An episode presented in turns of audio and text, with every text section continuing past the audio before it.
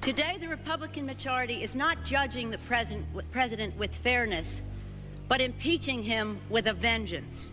In the investigation of the president, fundamental principles which Americans hold dear privacy, fairness, checks and balances have been seriously violated because we are here as we are here today because the Republicans in the House are paralyzed with hatred of President Clinton and until the Republicans free themselves of this hatred our country will suffer. This is their president we are talking about. The president of the United States does not serve at the pleasure of the legislature, does not serve at the pleasure of Joe Biden. He is elected directly by the people of the United States of America. And the election of a president is the only nationwide vote the American people will ever cast. The American people don't think that they have made a mistake by electing Bill Clinton. Let's get Brexit done and let's take this country forward. Een internationaal recht bestaat niet. Dat bestaat allemaal niet. Het is allemaal in jullie hoofd. Dat, dat is niet echt. Don't be rude. No, I'm not going to give you a question. I'm not going to give you a question. You are fake news. My country, Israel, the one and only Jewish state.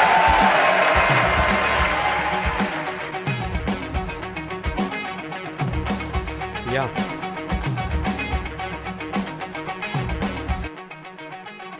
Daar zijn we weer. Het heeft even geduurd. En ik laat de intro even uitlopen natuurlijk.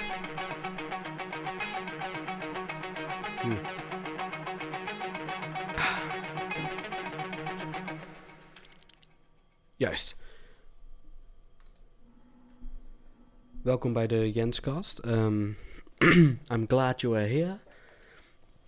En ik hoop dat je de nieuwe intro, dat je ervan genoten hebt. En we gaan uh, direct beginnen. We gaan het hebben over een aantal dingen. Onder andere impeachment van uh, Donald Trump. En Boris Johnson. We beginnen met Boris Johnson. Um, want, jongens, dit... Zo. Vier uur vandaag. Na gisteren. Om, gisteren om vier uur s middags. Heeft de hoogste civiele rechtbank van Schotland, de Supreme Court, besloten dat de premier Boris Johnson. Ja, dat hij niet hoeft te vragen om uitstel. Bij, uh, in Brussel. Dat hij niet hoeft te vragen om uitstel als een no-deal Brexit dreigt op de 31ste van oktober. Uh, de zaak was natuurlijk aangespannen door politieke activisten. Nou, zover hadden we het nog wel kunnen bedenken. De rechter van het Court in Session in Edinburgh zei in zijn oordeel dat er geen twijfel over bestaat dat Johnson accepteert dat hij moet gehoorzamen aan de wet. Dat heeft dus een rechter gezegd in het oordeel. De zaak zet een spotlight op een tegenstrijdigheid in de uitingen van Johnson en zijn kabinet. Um, hij heeft namelijk op uh, Twitter heeft hij een, volgens mij ja, een uurtje nadat uh, documenten zijn binnengedruppeld bij uh, een Schotse rechtbank, waarschijnlijk diezelfde rechtbank, dat hij toch om uitstel zou, toch, toch bereid zijn om uitstel te vragen. En een uur later heeft hij op Twitter gezet we will uh, get out of the European Union even without a deal. Iets in die richting in ieder geval. Ik heb de exacte tweet heb ik gelezen, alleen ik heb hem hier niet voor me. Dat is eh, wat dat betreft dus best wel een slechte voorbereiding. Maar wat hij natuurlijk altijd um, zei. Hij zei altijd: Let's get Brexit done. Let's take the country forward. Let's get Brexit done. Do or die. Come what may. En voor degenen die niet weten wat het laatste betekent, come what may, dat betekent letterlijk, ja, letterlijke vertaling is komen wat zal komen. De correcte vertaling is wat er ook gebeurt. Whatever happens.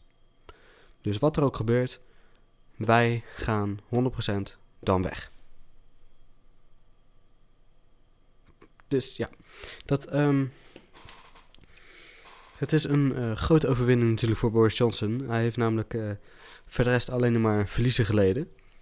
Eh, in het parlement heeft hij verliezen geleden. Hij heeft natuurlijk in de Supreme Court heeft hij verlies geleden met die prorogation van een paar weken geleden. En hij is weer.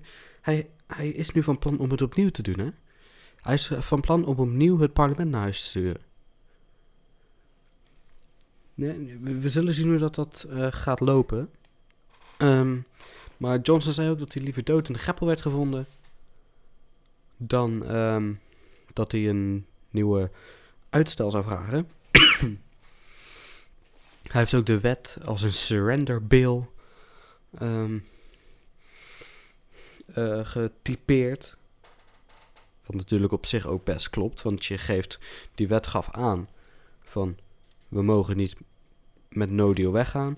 Nou, dan geef je gewoon de EU gewoon ja, eigenlijk een vrijbrief om gewoon elk voorstel wat de Britten eh, insturen, om dat gewoon direct te rejecten. Want ja, als, als ze er niet uit mogen volgens de wet, niet uit mogen zonder deal, de, de, dan zit je vast.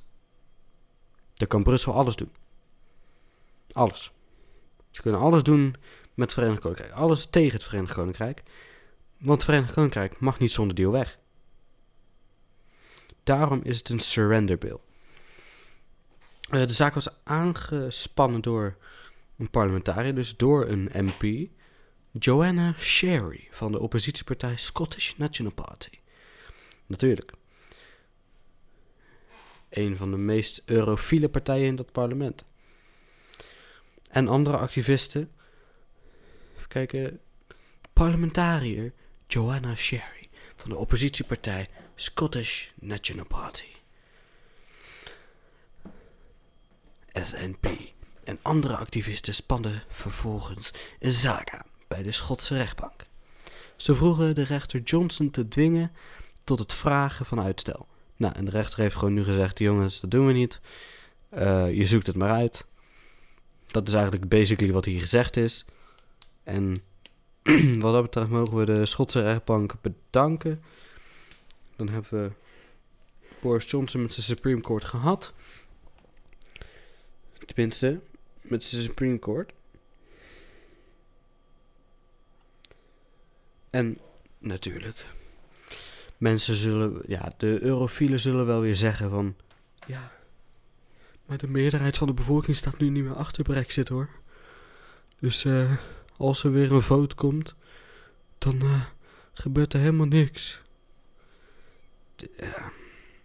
Ik weet zeker dat dat uh, gewoon nog steeds op Brexit zou winnen. Ook al komt er een nieuw referendum, dan zou Brexit winnen. Dan gaan we even naar Kosovo. Iets waar we normaal eigenlijk nooit zoveel over hoorden. Um, er zijn namelijk uh, gisteren verkiezingen geweest, net als in uh, Portugal. Tenminste, eergisteren. Eergisteren verkiezingen geweest. Um, net als in Portugal. In Portugal hebben de uh, links en extreem links heeft gewonnen. Alleen in Kosovo hebben twee oppositiepartijen de verkiezingen gewonnen. Twee oppositiepartijen hebben zondag de verkiezingen in Kosovo gewonnen. Nadat meer dan driekwart van de stemmen is geteld, bleef de links-nationalistische partij VT Vendosje en de Lydia Democratische Kosovisch, LDK, samen met meer, samen meer dan de helft van het aantal zetels te hebben betaald. Dus zo. Die hebben dus meer als, als de helft van het aantal zetels behaald. Dus die zouden een regering kunnen vormen. De rechtsconservatieve regeringspartij, de PDK, blijft op 21% steken en heeft de nederlaag erkend. De AAK van de vertrokken premier Ramouche, uh, Ramouche Haradinaj, kreeg slechts 12% van de stemmen. Deze uitslag werd overigens al wel verwacht. In het land bestaat veel onvrede over de koers van de voormalige premier Haradinaj. De, de belangrijkste thema's waren de aanpak van de grootschalige corruptie in het land en, het vrede en een vredesdeal met buurland Servië, wat de weg zou vrijmaken voor een lidmaatschap van de VN. En vooral dat eerste, de aanpak van de grootschalige corruptie. Wie zijn er allemaal uh, in de wereld, wie zijn er allemaal gekozen op dat uh, thema? Laten we eens even uh, langs gaan. We hebben Donald Trump. Drain the swamp. We hebben Volodymyr Zelensky. Die heeft, ja, ik kan geen Oekraïens, maar die, die heeft een hele anticorruptiecampagne gerund. Um, uh, als ik het goed heb, uit uh, Griekenland. Die heeft ook een anticorruptiecampagne uh, gerund tegen de toenmalige premier Tsipras. Um,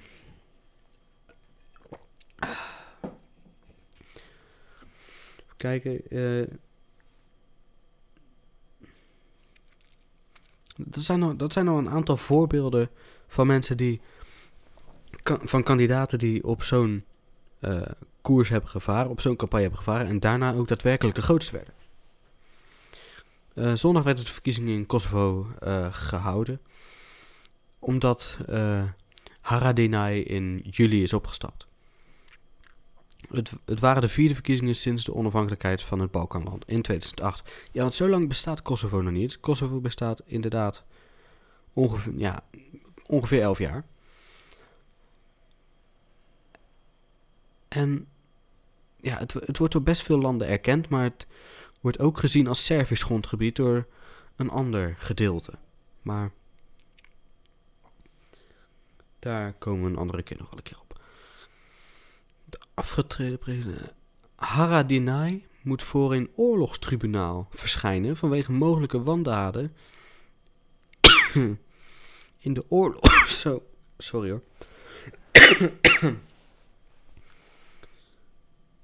uh, uh, Haradinaj moet voor, voor een oorlogstribunaal verschijnen vanwege mogelijke wandaden in de oorlog, in de oorlog die in 1998 en 1999 in het land woedde. Hij zou een belangrijke positie hebben vervuld bij een separatistisch leger, Ustria, Slimaratia e Kosovic. Als ik het goed uitspreek. De USK. Eigenlijk UC met zo'n uh, streep eronder van Curaçao, maar USK's, zeg maar. Dit leger streed voor de onafhankelijkheid van Kosovo, dat toen nog onderdeel van Servië was. Uh, de opiniepeilingen tonen aan dat veel kiezers ontevreden zijn over Haradinaj en diens laatste regering.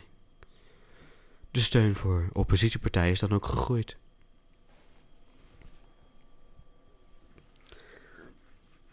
Het overleg met het buurland Servië over een definitief vredesakkoord, uh, dat werd een jaar geleden gestopt.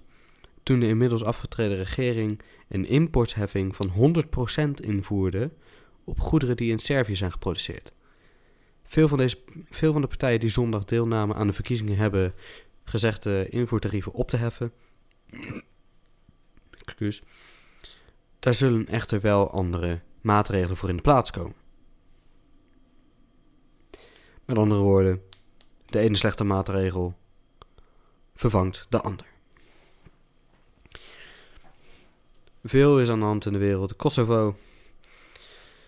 Wie had het verwacht? Je hoort er zo weinig over. Het, het is ook. Het is op zich best een klein land. Je, hoort er weinig over.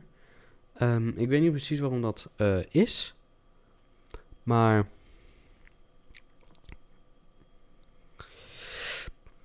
Just saying. Het kan zijn dat um, veel meer mensen vanaf nu. Um, zo'n campagne gaan runnen. Dus zeg maar op anticorruptie en zo. En dan proberen op die manier te winnen. En ik denk dat ook best wel veel mensen daar ook in kunnen slagen.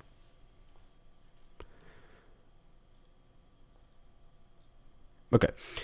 Dan gaan we even naar Bernie Sanders. Want die, uh, die had afgelopen week had hij een hartaanval. Um, de Amerikaanse presidentskandidaat Bernie Sanders heeft afgelopen week een hartaanval gehad. Zo bevestigden zijn artsen vrijdag nadat de democratische politicus het ziekenhuis verliet. Uh, de 78-jarige senator uit Vermont zei dinsdag opeens alle campagne-evenementen op, uh, af vanwege pijn in zijn borst. Hij werd met hartklachten opgenomen in het ziekenhuis. Nu blijkt dat hij een hartaanval heeft gehad. Sanders onderging een operatie waarbij twee stents zijn geplaatst om een dichtgeslipte ader weer vrij te maken. Binnen enkele uren na de operatie liet zijn campagneteam weten dat het goed ging met Sanders.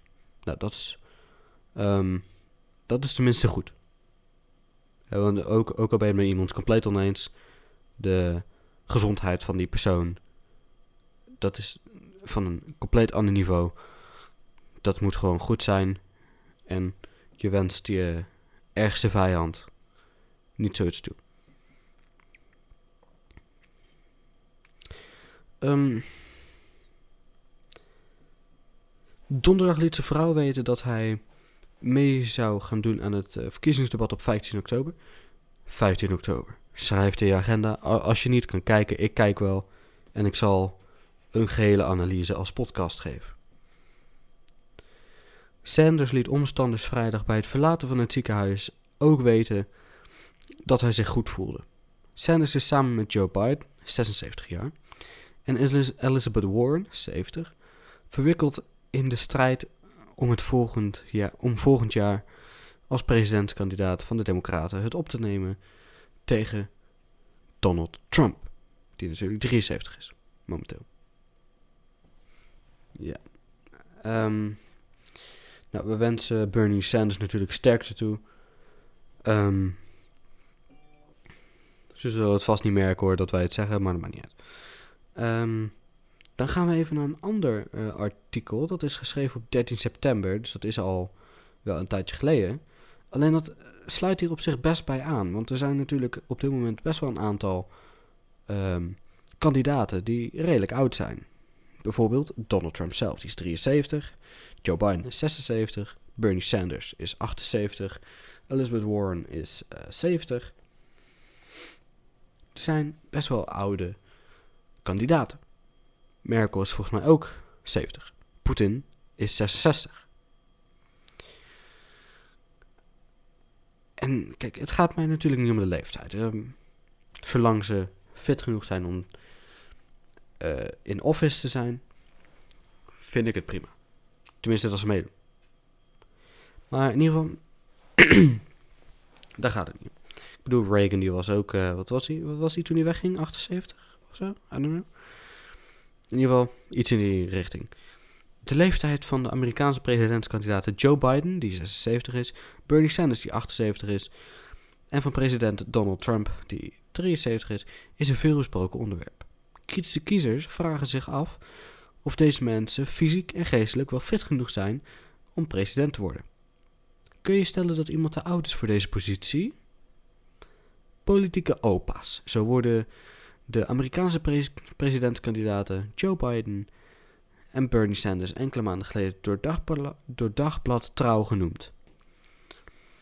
De leeftijd van deze kandidaten en die van president Donald Trump is een veel besproken onderwerp. Zo schreef columnist Richard Cohen van de Washington oh, Richard Cohen van The Washington Post bijvoorbeeld Biden en Sanders hebben te lang gewacht. Zelfs als ze maar één termijn uitzitten, kunnen ze de klok niet terugdraaien. Het presidentschap, het presidentschap zou ze vroegtijdig tot een leem dak maken. Deze, deze uitdrukking wordt in de VS gebruikt voor politici die binnenkort verva- vervangen worden en daarom weinig invloed meer kunnen uitoefenen. Oké. Ehm, eh, Biden en Sanders hebben te lang gewacht. Biden heeft het vorige keer. eh, nee, eh, Sanders heeft het vorige keer ook geprobeerd.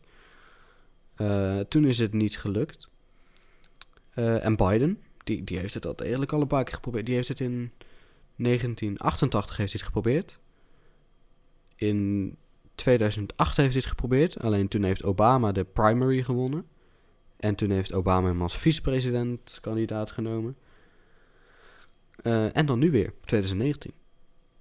Eh, ja, 2020 dan. Nou, in ieder geval, bij deze verkiezingen doet hij het weer. Dus hij, dit is de derde keer dat hij gaat proberen om president te worden. Nou, ik zeg niet dat na drie keer. ehm, dat je niet. Je, je komt in je eigen partij kom je er niet eens doorheen. Oké, je komt in je eigen partij kom je er niet eens doorheen. Eh, in 2008 kwam hij er niet doorheen. In 1988 kwam hij er niet doorheen. Kijk, en nu snap ik, nu is hij vicepresident geweest, dus hij wou het weer een keer opnieuw proberen. Had dat dan direct in eh 2016 gedaan. Tenminste, dat is dan mijn mening. Hè? De presidentskandidaten zelf snijden het onderwerp leeftijd ook graag aan. Al dan niet om een sneer uit te delen naar anderen. Ik ben een jonge, levenslustige man, zei Trump in, in april. Van Joe Biden ben ik daar niet zo zeker van. Zelf zien zij hun leeftijd niet als een belemmering. Ik kan me eerlijk gezegd niet herinneren wanneer ik me voor het laatst ziek heb gemeld op mijn werk, zei Sanders. Ik heb een goed uithoudingsvermogen.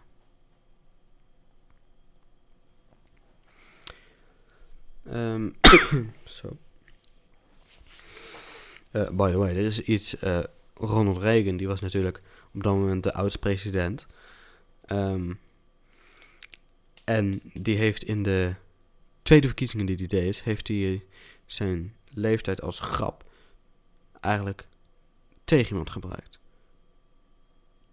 Er werd de vraag gesteld of hij wel fit genoeg zou zijn om te surfen. En Ronald Reagan antwoordde. Ik, heb het fragment hier niet bij, want ik, heb, ik, ik, ik denk hier net pas aan. I'm not going to make age an issue in this campaign. I will not exploit, for political purposes, my opponent's youth and inexperience. Met andere woorden, hij heeft meer ervaring en is daarom geschikter. Tenminste, zo gebruikte Reagan het.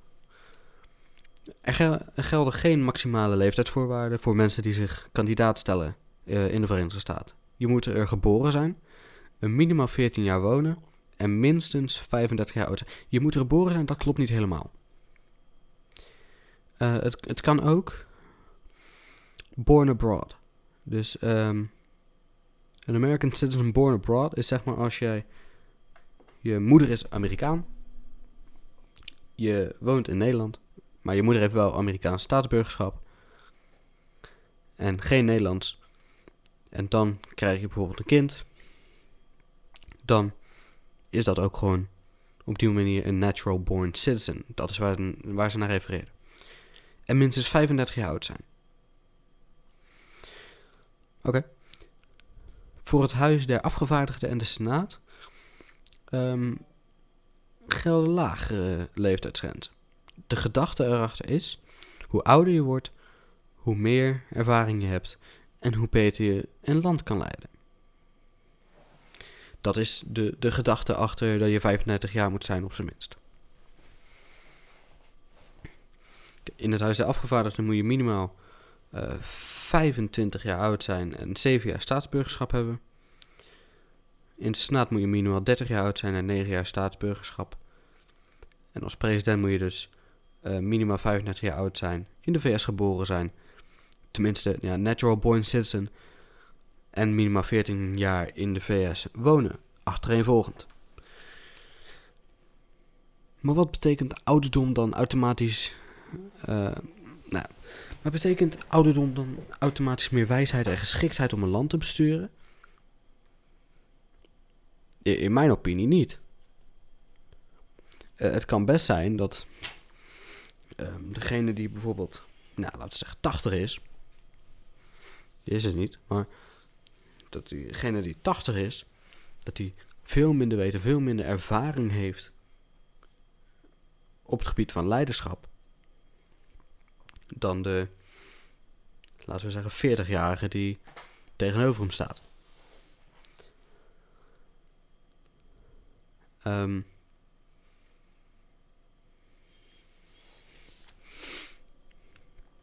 maar ja.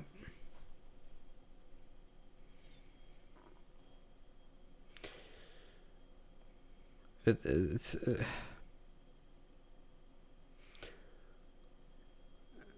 Oh, hier. De dementie van Ronald Reagan, die staat er ook in dit artikel. Er was veel discussie over de vraag of Ronald Reagan, ehm, president van zijn 70ste tot zijn 78ste, in zijn tweede ambtstermijn begon te dementeren of niet. Onderzoekers van de Arizona State University constateerden dat uh, woordenschat in de loop van de jaren aanzienlijk slonk en dat hij vaker onbepaalde woorden zoals het ding gebruikte in plaats van specifieke zaken te benoemen. Na zijn presidentschap werd Reagan gediagnosticeerd met Alzheimer. Als een president maar gezond blijft, is de leeftijd niet zo'n probleem, zegt Sviers. Maar je moet er wel rekening mee houden, hoe ouder je wordt, hoe groter natuurlijk de kans is dat je de pijp uitgaat. Dat is zeker waar. Daarom is het belangrijk om te kijken wie de kandidaat als vicepresident aanstellen. Als Biden, Sanders of Trump in 2020 de verkiezingen winnen, is het record van voor de oudste president hoe dan ook gebroken. Momenteel zijn Trump en uh, Reagan de recordhouders. Zij werden op hun 70ste geïnaugureerd. Sanders zal voor, tijdens de volgende inauguratie 80 zijn en Biden 78. En eh, de, de, wetenschap doet er geen uitspraak over of dat te oud is om president te worden. Er is geen uh, reden uh, om aan te nemen dat iemand van in de 70 minder zou functioneren. Je hebt mensen van 95 die nog ontzettend ja, scherp zijn. En je hebt sterk verouderde mensen van 60. Die totaal niet meer scherp zijn. Ah, oké. Ja, we, we, zullen het uh, zien. We zullen het zien. Oké. Dan gaan we uh, naar nog een artikel. En daarna gaan we naar impeachment. Wat best wel interessant is. Um, Trump, die heeft natuurlijk veel namen voor vele mensen. Bijvoorbeeld Hillary Clinton was, uh, als ik het goed heb.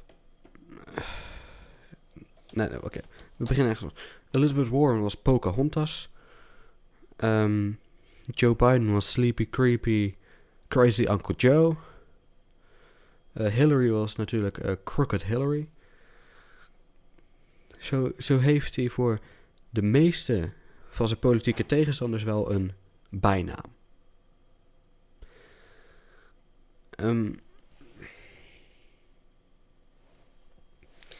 en dat, dat is natuurlijk ook. Uh, hij is op zich best creatief, Trump. Um, of hij het allemaal zelf bedenkt, dat kun je natuurlijk nog. Dat, dat is iets anders, maar daar gaan we het nu even niet over hebben.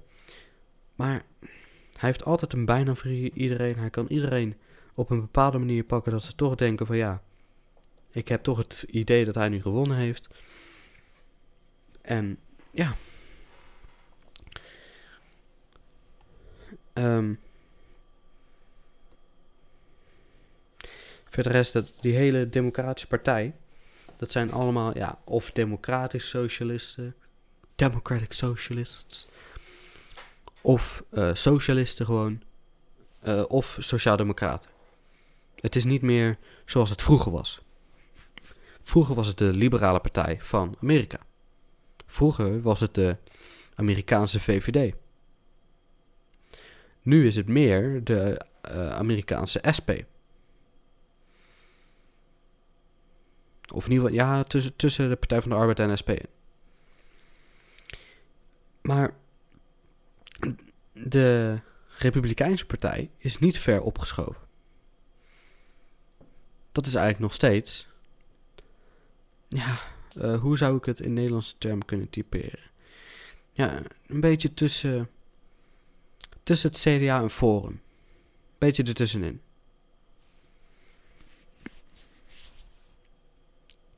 Dus we. Ja, alleen dan zeg maar het christelijke weglaten. Want het zijn niet in nature christenen allemaal. Dus die, die verhoudingen die liggen helemaal anders. Um, dingen, de, de Democratische Partij was vroeger nog redelijk liberaal en dus ook nog, ja, je, kan, je zou het kunnen zeggen midden. Het was het midden het politieke midden. En de Republikeinen, dat was rechts. Rechts, centrum rechts, rechts. En ik weet niet precies uh, vanaf wanneer, maar ik denk zo rond uh, 2014. Toen begon het om te, om te slaan, tijdens de midterms. Toen zag je ineens dat steeds meer die socialistische invloeden de Democratische Partij van binnenuit kapot maakte. Maar dat, dat nog even tezijde. Um,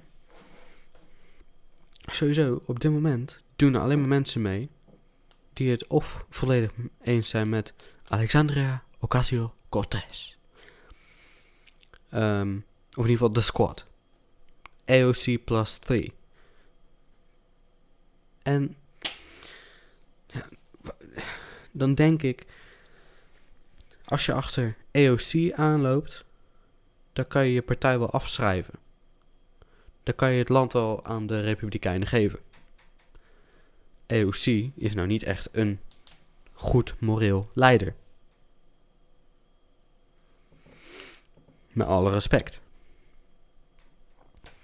Als je AOC als leider gaat nemen, Alexandria Ocasio-Cortez, dan, ja, die heeft nergens verstand van. Nergens. En kijk, Joe Biden, die, die, die laat ook uh, tekenen van dementie uh, zien. Of in ieder geval dat hij het allemaal niet eenmaal op een rijtje heeft. Laatst kon hij uh, de naam van president Obama niet meer herinneren. Toen zei hij: It was under President My Boss. In plaats van gewoon te zeggen: It was under President Obama. En hij had ook een briljant plan waarmee de, de, er leven 320 miljoen Amerikanen. Er zijn 320 miljoen mensen in Amerika. Maar Joe Biden zou met zijn grandioos goede plan 720 miljoen Amerikaanse vrouwen terug aan het werk krijgen. Hoe krijg je het voor elkaar?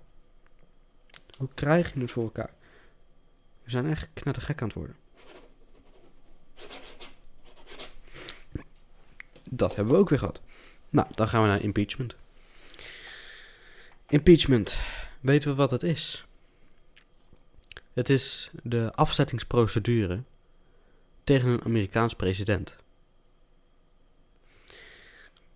Het is in de geschiedenis is het twee keer eerder ingezet.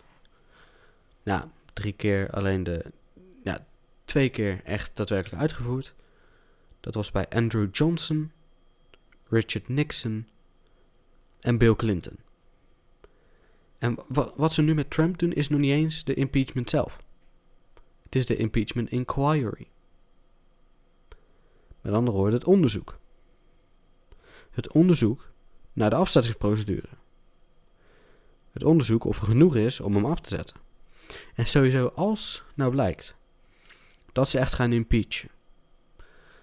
Het zal vast wel door de House komen maar het zal stranden in de Senaat. Daar ben ik zeer zeker van. Er is namelijk een republikeinse meerderheid en ik geloof niet dat hun voorstemmen. En sowieso, uh, jullie hebben als het goed is, hebben jullie de intro gehoord of gezien. Daarin hoor je uh, Nancy Pelosi 300, uh, nou, 180 graden anders zeggen dan wat je zo meteen gaat horen. En Joe Biden ook 180 graden iets anders hoort zeggen dan dat hij nu zegt. Laten we beginnen met de official Pelosi impeachment inquiry announcement. Ja, daar, daar gaan we. The actions taken to date by the president have seriously violated the Constitution especially when the president says, Article 2 says I can do whatever I want. For the past several months, we have been investigating in our committees and litigating in the courts so the House can gather all the relevant facts and consider whether to exercise its full Article 1 powers, including a constitutional power of the utmost gravity approval of articles of impeachment. And this week, the president has admitted to asking the president of Ukraine to take actions which would benefit him politically. The, action of the, Tru- the actions of the Trump presidency revealed the dishonorable fact of the president's betrayal of his oath of office, betrayal of our national security, and betrayal of the integrity of our elections. Therefore, today, I'm announcing the House of Representatives moving forward with an official impeachment inquiry. I'm directing our six committees to proceed with their investigations under that umbrella of impeachment inquiry. The president must be held accountable. No one is above the law. Ja, wat is hier gezegd wordt, basically, er wordt een onderzoek gestart naar impeachment. Ja, weet je, prima. Ga lekker een onderzoek doen. Ga lekker een onderzoek doen. Ondermijn Trump. Ondermijn Trump met zijn fantastische economie. Ondermijn Trump. Dat is waar het allemaal over gaat. Het gaat over het ondermijnen van Trump. Niet over het eh, creëren van dialoog. Alleen Nancy Pelosi, die heeft het dus aangekondigd. Alleen normaal wat hoort gebeuren is dan hoort er een stemming eh, plaatsvinden in het Amerikaans parlement. In het huis. In de House of Representatives. Maar dat is tot op heden niet gebeurd. En dat roept op zijn minst de vraag op: is ze serieus? Ehm, sowieso. Als ze serieus is, waarom doet ze niks? Ik moet heel eventjes eh, mijn dingen restarten, mijn soundboard, want die vliegt er ineens uit. Natuurlijk. Midden in de podcast. Ja, dit zijn dat soort eh, technische dingen waar je eigenlijk vrij weinig tegen kan doen.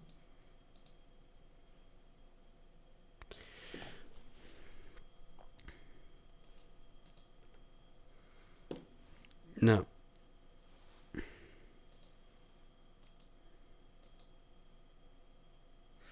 Nou, ik zal hem even op een andere manier moeten afsluiten dan.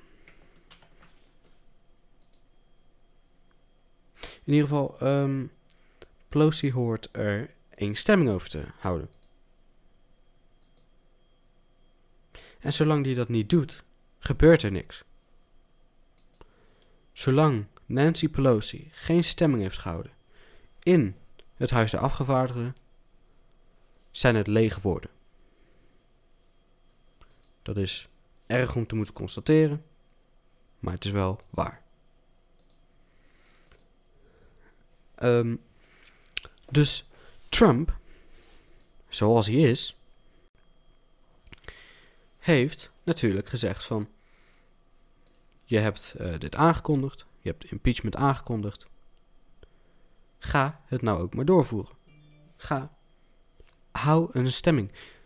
Hold the vote. Daar willen ze vooralsnog niet aan beginnen. Waarom niet? Dat hebben ze niet gezegd. Ze willen niet aan een stemming beginnen, maar de reden daarvoor is nergens bekend. Ehm, ik ben nog steeds even dat fragment aan het zoeken. Waar is hij? Zodra ik hem heb, zal ik hem erin gooien. Zal ik ook daadwerkelijk eh, jullie ernaar laten luisteren. Dan kan ik de rest van de fragmenten er ook in zetten. Maar in ieder geval, dus da daar, zit al iets fout. Maar luister. Lu lu luister naar wat ze zegt. Oké, lu luister naar wat ze zegt. Oké, ja. Ready? Nee, lu luister naar wat Trump zegt, sorry. Het is uh, momenteel tien voor één s'nachts, dus luister naar wat Trump zegt. Over, uh, hij gaat een brief sturen naar Pelosi. Luister. letter to Pelosi say? Well, we'll be issuing a letter. Uh, as everybody knows, we've been treated very unfairly, very different from anybody else. If you go over uh, not only history, I mean, you go over any aspect of life, you'll see how unfairly we've been treated. We've done a fantastic job. Uh, everything to me is about corruption. We want to find out what happened with 2016, and as you know, there's a lot of work going on in that. Uh, I don't care about Biden's campaign, but I do care about corruption. His campaign, that's up to him. Politics, that's up to them. I don't care about politics. Politics, as I think I made clear, and yesterday somebody asked me a question, and I gave an answer, but always in the form of corruption. What I want to do, and I think I have an obligation to do it, probably a duty to do it, corruption. We are looking for corruption. When you look at what Biden and his son did, and when you look at other people, what they've done, and I believe there was tremendous corruption with Biden, but I think there was beyond. I mean, beyond corruption, having to do with the 2016 campaign and what these lowlifes did to so many people, to hurt so many people in the Trump campaign, which was successful despite all of the fighting us. I mean, despite all of the unfairness. So we are looking at corruption. We're not looking at uh, politics. We're looking at corruption. Yeah, we're looking at corruption, not looking at politics. Dat vat het eigenlijk ook best wel samen. Dat vat samen hoe Trump erin staat. We hebben het over corruptie. We hebben het niet over politiek. Hij wil het ook niet politiek maken. Joe. Sorry. Hij wil het niet politiek maken. Waarom niet? Eh, Het hoort niet politiek te zijn.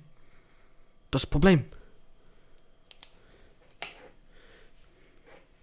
Alleen de Democratische Partij maakt het politiek. Ze hebben natuurlijk eerst het Rusland-onderzoek gedaan. Waar na twee jaar eigenlijk niks uitkwam. En dan gaan ze nu met Oekraïne. En als je het transcript leest. Hij vraagt, eh, Trump vraagt aan Zelensky, de nieuwe president van Oekraïne. Van misschien is het handig in teken van corruptie om hier en hier weer eens naar te kijken. Want ik denk dat het daar best slecht is gegaan. En als ik het eh, goed heb begrepen, heeft de Verenigde Staten een deal met Oekraïne, een soort overeenkomst. Een verdrag, dat was, dat was het woord. Een verdrag met Oekraïne, wat over corruptie gaat, waardoor hij dat soort dingen mag vragen. Sowieso, het is de president van de Verenigde Staten. Waarom zou een president van de Verenigde Staten niet mogen vragen om een corruptiezaak te onderzoeken? Hoe maakt hem dat corrupt? Dat, dat eh, kreeg ik maar niet ehm, binnen. Maar waar begon dit allemaal mee?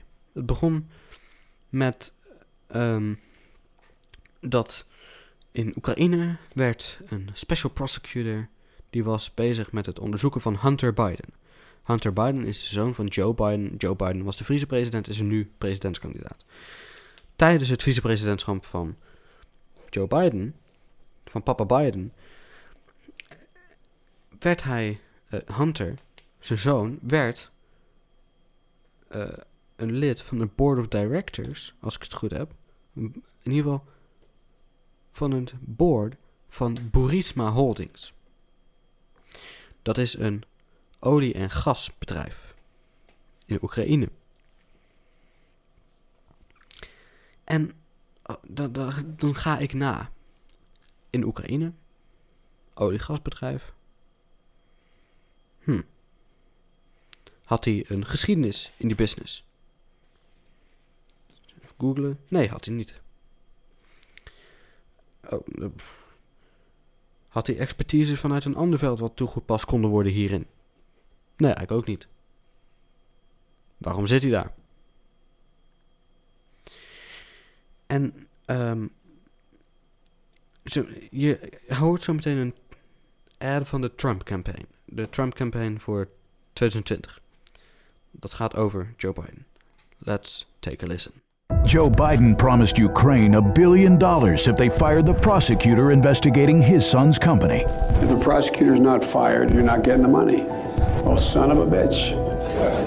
got fired. But when President Trump asks Ukraine to investigate corruption, the Democrats want to impeach him, and their media lapdogs fall in line. They lost the election.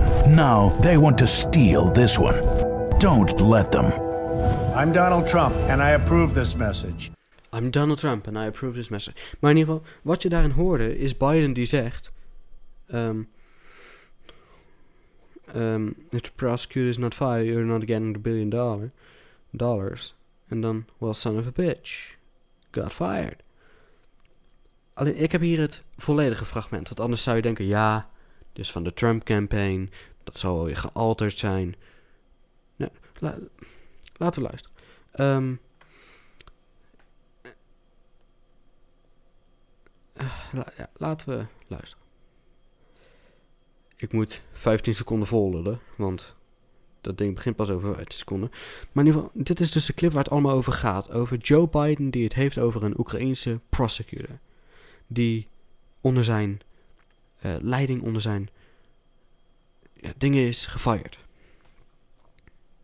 Uh, um, I remember going over convincing our team, or others to convincing us that we should be providing for loan guarantees. And I went over, I guess, the 12th, 13th time to Kiev, and uh, and I was going supposed to announce that there was another billion dollar loan guarantee.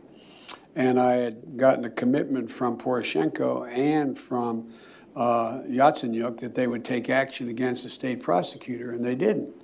So they said they had they were walking out to press conference. Said, "No," I said, "I'm not going to, we're not going to give you the billion dollars." They said, "You have no authority. You're not the president." The president said, "I said, call him." I said, "I'm telling you, you're not getting the billion dollars." I said, "You're not getting the billion. I'm going to be leaving here." And I think it was what six hours. I looked. I said, "I'm leaving in six hours. If the prosecutor's not fired, you're not getting the money." Well, son of a bitch, got fired, and they put in place someone who was solid. Dat is het fragment waar het allemaal over gaat. Dat is het gehele fragment. We gaan het zo meteen nog een keer luisteren. Dan krijg je een impact van wat hier gebeurd is. Wat hier gebeurd is. En het is echt schandalig dat dit überhaupt gebeurd kon hebben. En Trump wil er tegengaan. En... Uh, um, I remember going over convincing our team, or others to convincing us that we should be providing for loan guarantees. And I went over, I guess, the 12th, 13th time to Kiev, and uh, and I was going supposed to announce that there was another billion dollar loan guarantee. And I had gotten a commitment from Poroshenko and from uh, Yatsenyuk that they would take action against the state prosecutor, and they didn't. So they said they had they were walking out to press conference. I said, "No," I said, "I'm not going to, we're not going to give you the billion dollars." They said, "You have no authority. You're not the president." The president said, "I said, call him." I said, "I'm telling you, you're not getting the billion dollars." I said, "You're not getting the billion. I'm going to be leaving here." And I think it was what six hours. I looked. I said, "I'm leaving in six hours. If the prosecutor's not fired, you're not getting the money." Well, son of a bitch, got fired, and they put in place someone who was solid. Someone who was solid. Hij zegt het letterlijk. En ik heb de media geleden. En uh, natuurlijk Trump en zijn personal attorney. Rudy Giuliani, die tijdens, uh, nou, die tijdens 9-11 burgemeester van New York was. Wat hij heel goed heeft uh, gemanaged. De aftermath, zeg maar. Maar die was dus mayor van New York. En nu hebben we die linkse rakker Bill de Blasio. Maar dat even terzijde. Die Rudy Giuliani en Donald Trump hebben een ja, aanklacht, soort van de wereld in geholpen. Van Donald, nee, uh, Joe Biden heeft ervoor gezorgd, heeft een staatshoofd bedreigd dat als een uh, special prosecutor niet zou zijn, uh, niet zou zijn ontslagen, dat ze dan niet 1 miljard uh, geld krijgen, niet 1 miljard dollar krijgen. En ik heb alle media gezien. Ze zeggen allemaal: This claim is unbased and there's no evidence for. The evidence right here. De andere kant heeft geen quid pro quo. Dit is een quid pro quo. Dit is gewoon hoe het is. Simpel. Goddamn simpel.